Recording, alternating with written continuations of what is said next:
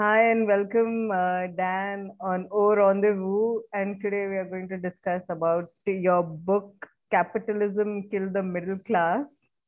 Uh, so, wh- how, what is is it that prompted you to write this book? You know, uh, because it's Karl Marx versus Adam Smith, and it's quite a lengthy topic. And uh, of course, I had taken economics, and I have read Wealth of the Nations, uh, Adam Smith. You know, so what made you to write this book? You know, and how did you do the research for this book? Well, it started out as a memoir. I was writing about the uh, years that I spent in the uh, labor movement. And um, I uh, went through a lot of things that uh, I, looking back, uh, they're very important historically. So um, first, I decided I was going to, when I was elected president of my union, that I would um, turn it into a real political place. But then we uh, had um, layoffs of all sorts of people. So uh, all of a sudden, I was just in survival mode. So I had to set aside my political ambitions for that. And then um, after I uh, left office, I decided to run for a political office. And I tried twice and I didn't get much traction there. So the only way I figured I could leave a legacy for the next generations so they wouldn't repeat the same mistakes my generation did was by uh, writing a book. So I, um, I realized that a memoir wasn't enough. I needed to make what I had to tell uh, the next generation relevant. So I studied up and uh, on uh, the uh, gig economy, universal basic income, the impact of technology and, and AI that would have on jobs and and yeah, our jobs of the future. So that was um, my intention there. So, according to you, uh, how is the system rigged due to cat- capitalism? Like, if you can just give us a brief, uh, what you have written in your book. Well, I think we have a lot in common with India there because I see that that America has its own caste system, and it's really hard to rise above that uh, no matter how ambitious you are. Uh, the, the, system, the status quo, wants to stay the status quo. So uh, everybody in the whole world has to fight that. Um, I saw that uh, there was a difference in the way that uh, the wealthy and powerful um, do everything. They have so little uh, contact with regular people like us.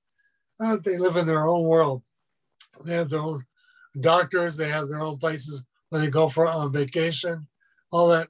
The only time we ever really encounter them is as um, we're cooking their meals or or parking their car or um, uh, doing things for them as as uh, servants, and so th- they live in such a rarefied atmosphere that uh, they have little in common with us, the ninety nine percent.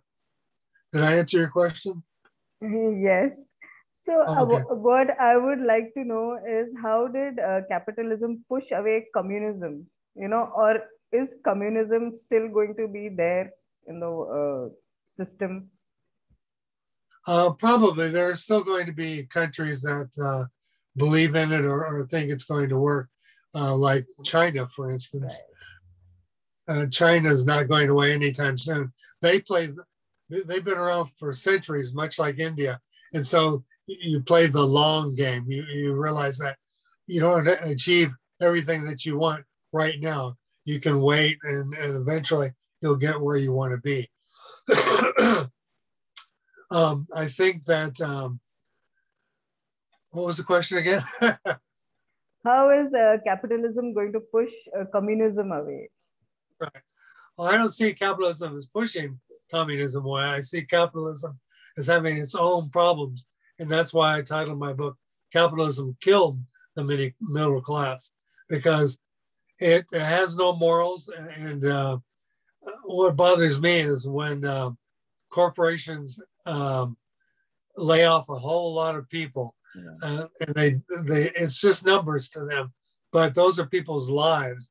And I want to get to the point where CEOs uh, agonize over that decision to to get rid of people. I want uh, a moral capitalism if there is such a thing, And so what I see is uh, that, that comes closest to that ideal is uh, the democratic socialist movement.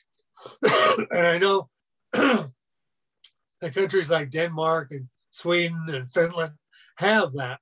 They just don't call it that.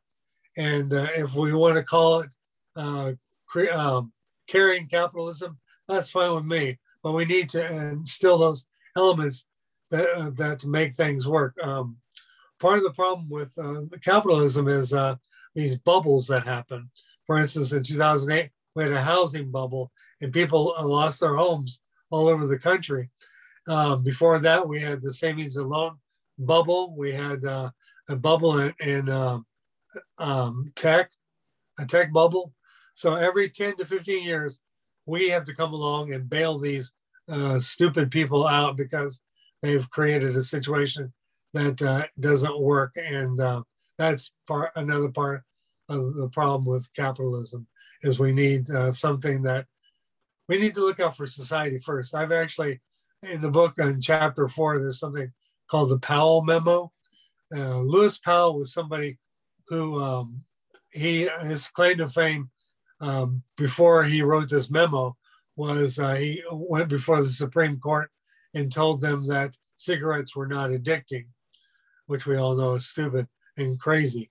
Um, but um, a friend of his in the U.S. Chamber of Commerce said, "We need to take back the conversation." This is 1971. We're still in the middle of the Vietnam War, and he, he was complaining. This guy from the chamber that uh, hippies and and um, Vietnam vets were coming back and saying uh, the, the only reason we're in Vietnam is so that uh, these uh, corporations can make all sorts of money, and we're sending back de- dead children basically because of the fact that uh, they want to make more money. So um, they wrote this memo that said uh, that capitalism was good and business was good, and and uh, they've had that conversation out there for 40 years now. Uh, Nixon was so impressed because uh, he was under Richard Nixon, and Nixon appointed him to the Supreme Court. And then Ronald Reagan made copies of the of this uh, Powell Manifesto or Powell Memo and passed it out to his cabinet. What I want to do is, uh, what I have done is I've taken that memo, 19 pages, and gutted it, where it said capitalism I put um, um, so uh, I put um, democratic socialism, where it said uh, companies. I said people or, or progressives, and um, a lot of people are, are saying that uh, that's the document that's needed because Powell wrote this perfect way of taking over the conversation. I had a handyman the other day tell me that uh, unions were the problems uh, in the United States. And where did he get that? It's an offshoot of the Powell memo because um, they want us to think like corporations rather than realize how, how much they've got their hands in our pockets. I, I went on there for a while, but I uh, hope you got something out of that. That is okay. But what I would like to know uh, is you said that you have uh, been in politics, you tried to uh, run for the office. So, yes. Uh, uh, according to your observation, is the government hand in glove with uh, capitalism? In many ways, yes. And that's because of the Powell Memo. Uh, uh, the Powell Memo suggested that corporations create think tanks. And there's one called the American Legislative Exchange Council. And what that uh, organization does, it's composed of all these corporations. they create a template for a piece of legislation they would like to see passed. And so uh, they'll take that to somebody in, uh, let's say, California, where I am, the state legislature. They'll say, uh, put your name on this bill and get it passed. And um, so they'll pass it in California, then they'll pass it on to uh, Nevada or some other state until you have this critical mass of states that are saying that have passed this law, and then they'll try to make it a federal law. And um, it's it's again it's uh, something about capitalism that, that uh, seems shameful and and uh, without um, any kind of moral compass. So, since you were the uh, president of the labor uh, union as well, what were your observations? Uh, like, how does capitalism rig the labor, uh, you know, this labor system as well? Well, in our case, um, what had happened was in 1984, the uh, telephone system AT&T was broken up by the courts and turned into seven different companies. And eventually, like uh, that Terminator movie, they all came back together again.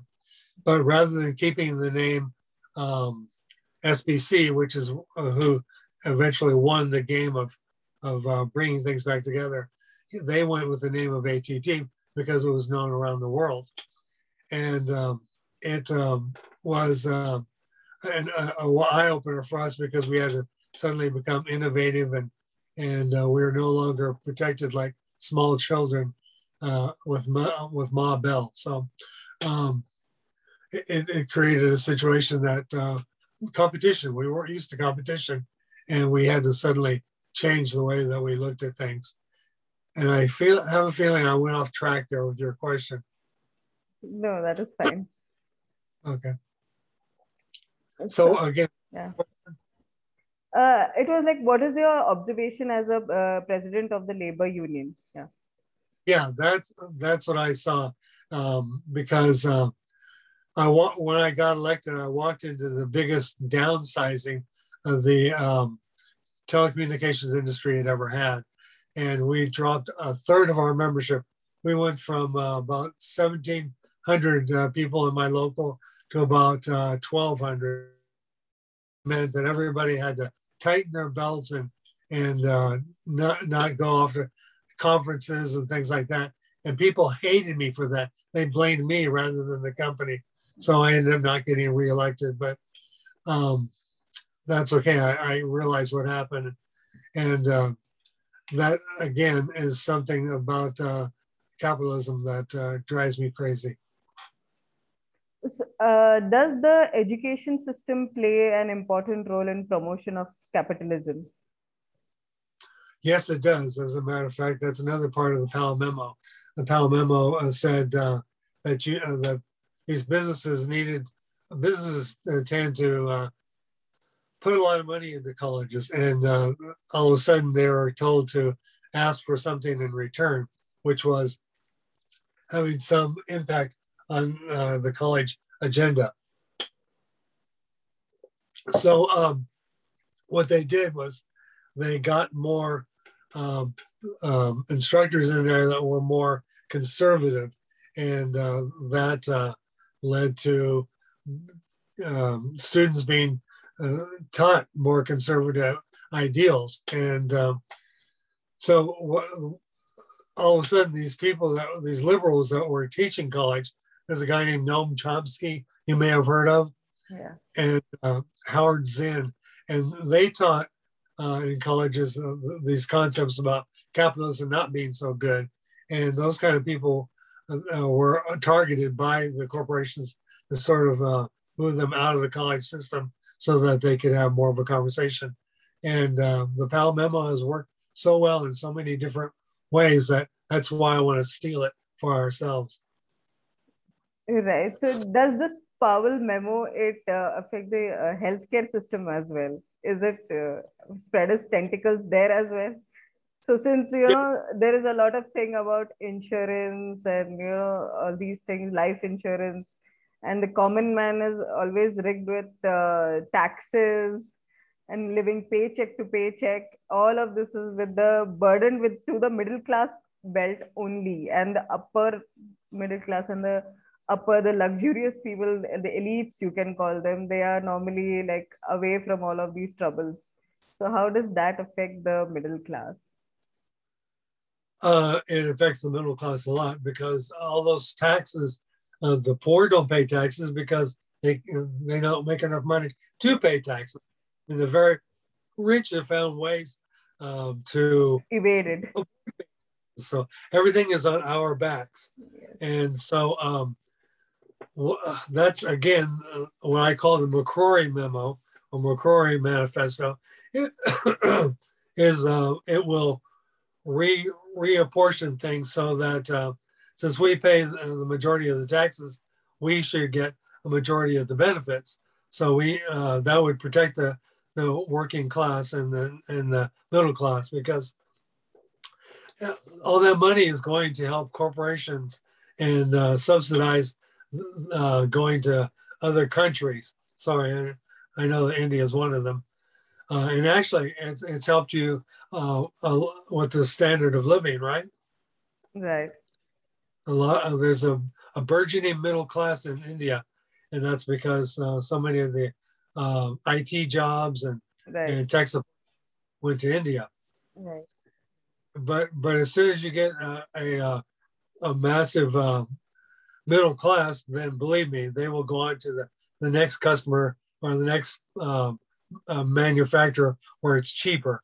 It's a race to the, and we're all, um, as I don't know if you've seen the picture on the front of the book where it's a chalk outlines like a like a murder mystery. That's how I wrote it because we're, we're all going to be um, uh, uh, uh victims of this of this system if we allow it to continue to proliferate. So what we need to do uh, again is to take back the conversation and take back uh, our priorities and, and uh, run the country that way. And I, I, understand you have the same problem with Mr. Modi. yes, I mean, uh, but I feel is uh, capitalism is going to grow because corporations normally uh, they control everything from the healthcare to education. You know, even politics is controlled by capitalists. Uh, so, as a politician, what would you like to say regarding that? You know, because even the elections are kind of controlled by capitalists. It, it always works in their favor. What are your thoughts on that? Well, something we have here presidential elections is the electoral college just a few people that are in the electoral college will make will, will be the deciding factor on who becomes president and that's not right because the electoral college is, is designed in a way so that uh, uh, someone in wyoming has as much power as um, a third of california. And based on it should be based on how many people live in that area. Because in wyoming believe me it's not even close to what a third of california is. So that's part of the problem, the electoral college. Another part of the problem is that um, I think they need longer, um, longer times in office because a lot of the offices are made so that uh, uh, it's for every two years they get elected for two, two year cycles. And that means that um, as soon as you get in there, you need to start raising money again because two years comes up really fast.